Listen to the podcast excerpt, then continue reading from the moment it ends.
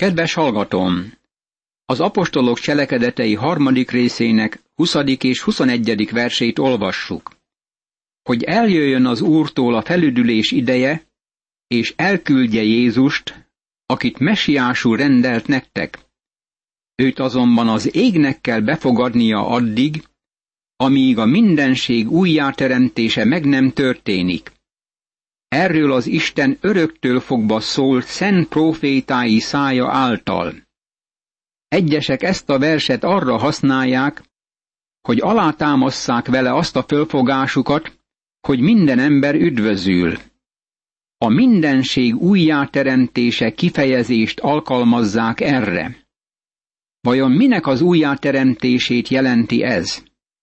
A Filippi levél harmadik részének nyolcadik versében Pálapostól ezt mondja. Mindent kárnak tekintek.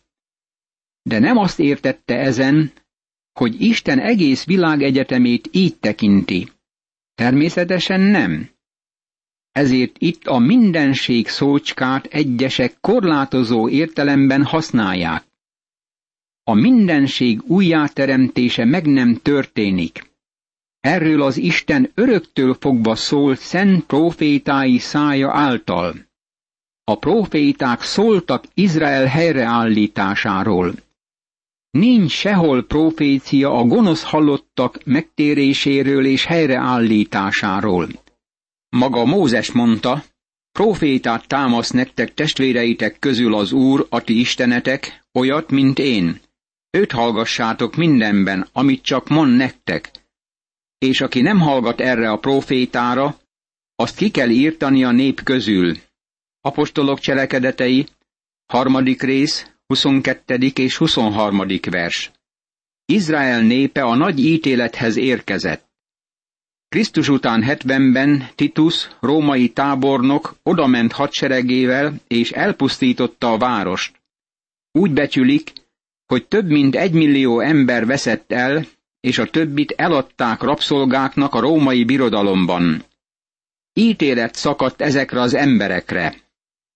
A proféták is Sámueltől és az utána következőktől fogva, akik csak szóltak, mind ezekről a napokról jövendöltek.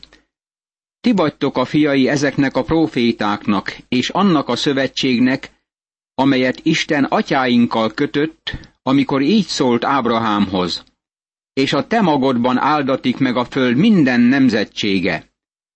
Isten elsősorban nektek támasztotta fel és küldte el szolgáját, aki megállt titeket azzal, hogy mindenkit megtérít a maga gonoszságából. Apostolok cselekedetei, harmadik rész, 24., 25. és 26. vers. Ez átmeneti időszak, megkapták a végső esélyt a mesiás elfogadására. Mivel elutasították lehetőségüket, és nem fogadták el a mesiást, később Pál jelenik meg a színen, mint a pogányok apostola. Mi történt volna, ha Istenhez fordultak volna, nem tudjuk. Nem fordultak Istenhez. Isten sohasem lepődik meg azon, amit az ember cselekszik, hanem munkálkodik az ő terve és szándéka szerint. Ez a fejezet bemutatja Péter második prédikációjának a következményét. 5000 ember nyert üdvösséget. Aztán az apostolokat letartóztatták és börtönbe vetették. Ez a szadduceusok ösztönzésére történt, és azért döntöttek így, mert prédikálták Jézus Krisztus feltámadását.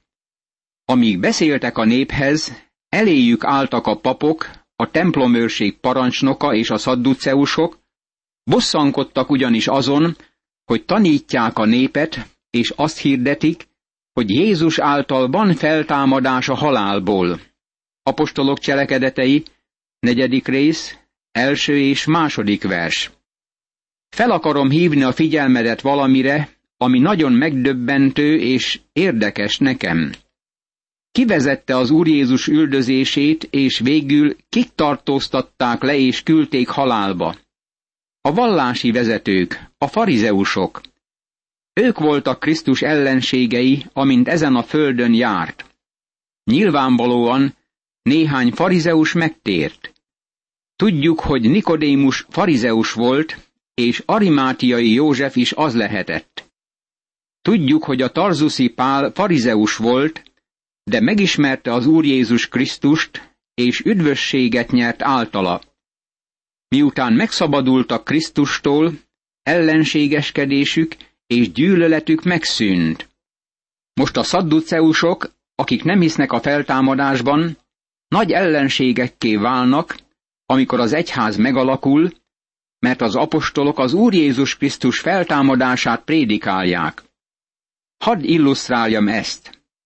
Sohasem indítottam semmilyen mozgalmat vagy reformálást azon a helyen, ahol prédikátor voltam, hogy rendbehozzam a dolgokat. Sohasem éreztem úgy, hogy az lett volna a feladatom. Lelkipásztor voltam sok éven át nagyvárosokban, ahol voltak mozisztárok, de aztán hirtelen eltűntek, megsemmisültek.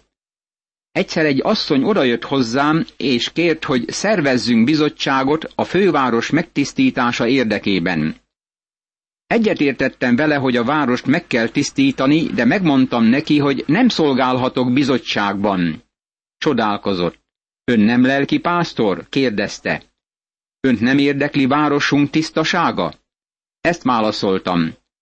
Azért nem szolgálok az ön bizottságában, mert nem gondolom, hogy ön a helyes úton indult el. Aztán megmondtam neki a véleményemet. Minket azért hívott el Isten, hogy halásszunk a tóban, és nem azért, hogy megtisztítsuk a tavat. Ez a régi világ a halászat helye. Jézus mondta, hogy ő minket emberhalászokká tesz, és ez a világ a halászat helye. Nem arra hívott el, hogy tisztogassuk a vizet. Nekünk a halakat kell fogni, és a halakat kell tisztogatnunk. Rájöttem, hogy az evangélium prédikálásának legnagyobb ellenségei az alkoholgyártók. A gengszterek sohasem zavartak. Tudod-e, hogy hol van nekem a bajom, mint prédikátornak? Együtt voltam az úgynevezett vallásos vezetőkkel, a liberálisokkal, akik állították, hogy újonnan született emberek. Valójában az evangélium prédikálásának ellenségeivé váltak. Döbbenetes volt nekem, amikor rájöttem, hogy közülük sokan el akarták pusztítani a rádiós szolgálatot. A legelkeseredettebb ellenségei voltak ennek a szolgálatnak. Nem a gengszterek, nem a megtéretlenek, hanem ezek a vallásos vezetők.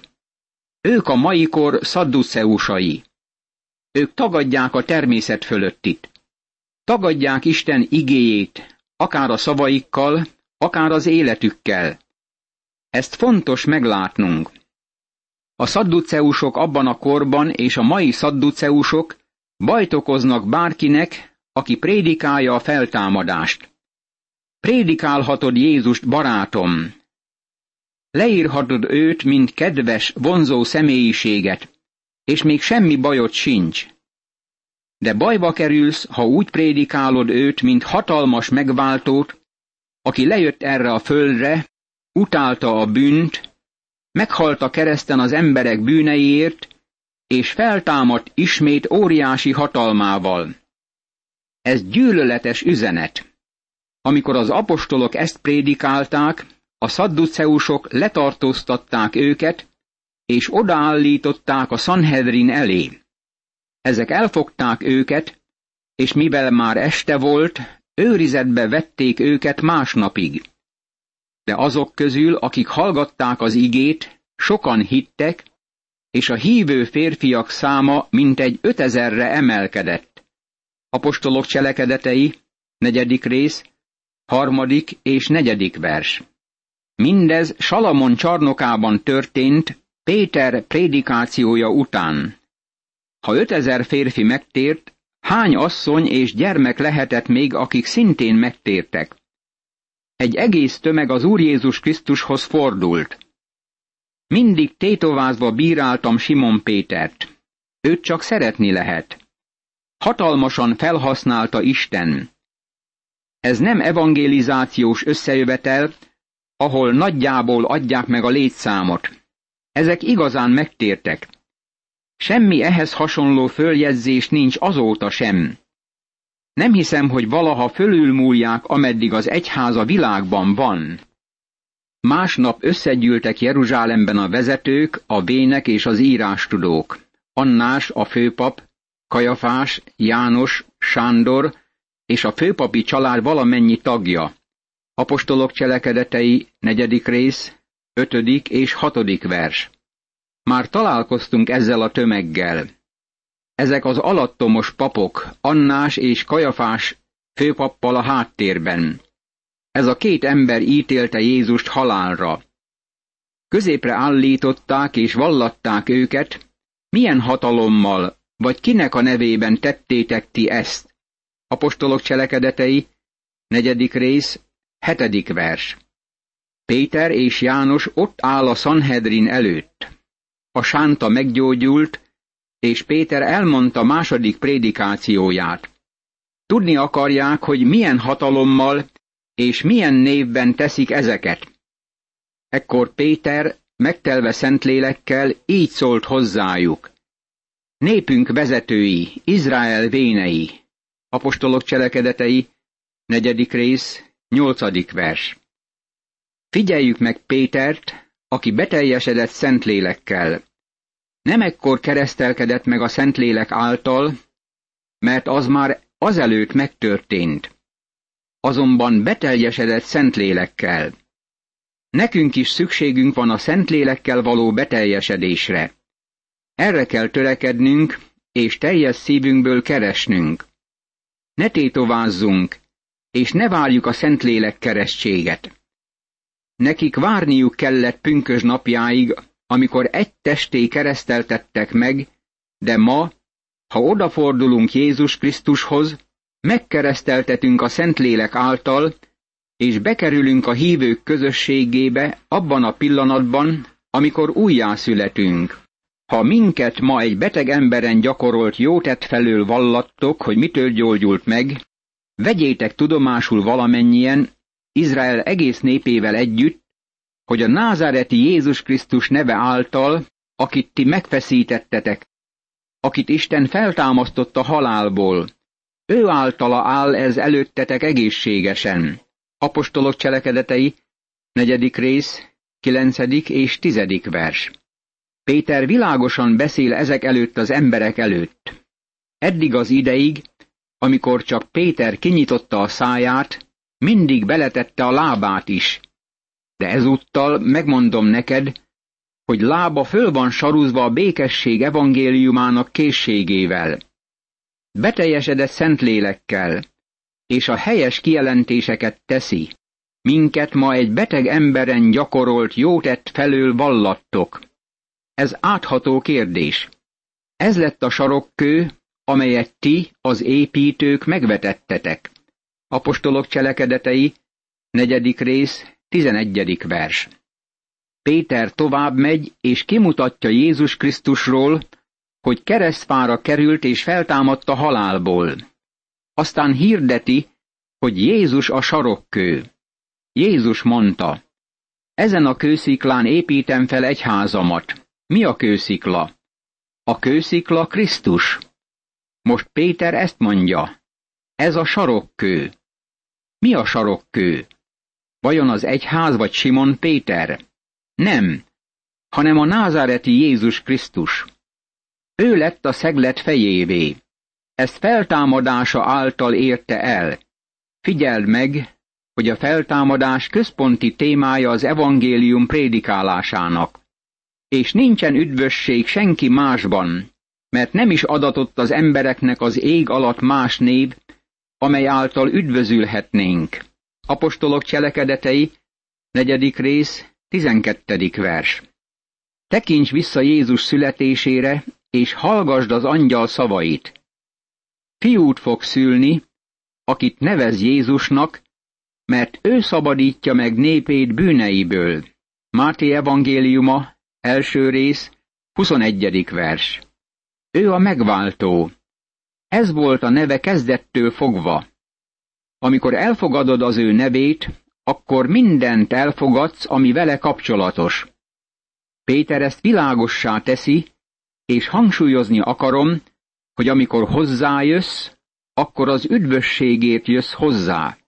Nincs más név az ég alatt, amely téged megtarthatna. A törvény nem képes megtartani. A vallás nem képes megtartani. A szertartás nem képes megtartani. Egyedül Jézus neve válthat meg. Jézus a neve annak a személynek, aki lejötte földre, hogy megváltsa népét bűneiből. Amikor valaki hozzájön hittel, akkor üdvözül. Nincs más hely, ahova fordulhatnánk üdvösségünkért. Ugye milyen érdekes, hogy a világ hosszú története és a világ vallásainak meg az összes dogmatizmusnak a története folyamán egyikük sem volt képes biztos megváltást ajánlani. Egyik rokonom prédikátor volt egy gyülekezetben, ahol bizonyos szertartáshoz kötötték az üdvösséget. Megkérdeztem tőle, ha elmegyek a gyülekezetedbe, és átmegyek azon az általatok hangoztatott szertartáson, akkor az biztosítja az üdvösségemet? Ezt válaszolta. Nem, egyáltalán nem ezt értjük ezen. Barátom, mondok neked valamit. Nincs más név az ég alatt, amely által üdvözülhetnénk. Csak Jézus biztosítja az üdvösségünket. Ez volt Simon Péter nagy üzenete, és kiválóan zárul a Sanhedrinhez intézett beszéd körülménye. Amikor látták, hogy milyen bátran beszél Péter és János, és felfogták, hogy ők írástudatlan és iskolázatlan emberek, elcsodálkoztak. Fel is ismerték őket, hogy Jézussal voltak. Apostolok cselekedetei, negyedik rész, tizenharmadik vers. Írástudatlan és iskolázatlan emberek, vagyis ezek az emberek nem jártak teológiai szemináriumban. De a Sanhedrin megfigyelte, hogy Jézussal voltak. Milyen csodálatos, hogy olyan életünk van, hogy valaki más is odafigyel Jézusra. De mivel látták, hogy velük együtt ott áll a meggyógyult ember is, semmit sem szólhattak ellenük. Felszólították tehát őket, hogy menjenek ki a nagy tanács elől, és így tanakodtak egymás között. Apostolok cselekedetei, negyedik rész, tizennegyedik és tizenötödik vers. Meghatotta őket Péter beszéde? Nem, egyáltalán nem hatotta meg. Mit tegyünk ezekkel az emberekkel? Mert hogy nyilvánvaló csoda történt általuk, azt tudja Jeruzsálem minden lakosa, és nem is tagadhatjuk. Apostolok cselekedetei, negyedik rész, tizenhatodik vers. Még annak a kornak a szadduceusai sem tagadhatták azt a csodát, amit véghez vittek Péterék. A 20. században élő liberálisra van szükség ahhoz, aki több ezer kilométer távolságban és évezredek távolában él, hogy tagadja a csodákat. Ha ott lettél volna, akkor nehézséged lett volna a csodák tagadásával. Annak a kornak a liberálisai így szóltak. Nem tagadhatjuk, hogy csoda ment végbe. Az emberek hangoztathatják, hogy ha csodát láthatnának, akkor hinnének. Ez nem így van. Ez a tömeg nem hitt, és ugyanaz az emberi természet ma is. A probléma nem az értelemmel van. A probléma az akarattal és a szívvel van. A szív elkeseredetten gonosz. A hitetlenség nem tényhiány, hanem az emberi szív állapota. Most összeesküsznek. De hogy tovább ne terjedjen a nép között, fenyegessük meg őket, hogy többé ne szóljanak az ő nevében egyetlen embernek se. Miután tehát behívták őket, megparancsolták, hogy egyáltalán ne beszéljenek és ne tanítsanak Jézus nevében. Apostolok cselekedetei, negyedik rész, tizenhetedik és tizennyolcadik vers. Péter és János válaszolt nekik. Péter és János azonban így válaszolt nekik. Igaz dolog-e az Isten szemében, hogy inkább rátok hallgassunk, mint Istenre? Ítéljétek meg magatok, mert nem tehetjük, hogy ne mondjuk el azt, amit láttunk és hallottunk.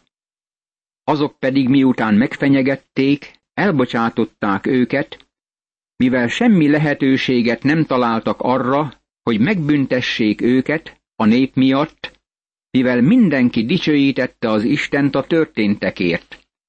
Ugyanis több mint negyven éves volt az az ember, akin a gyógyításnak ez a csodája történt.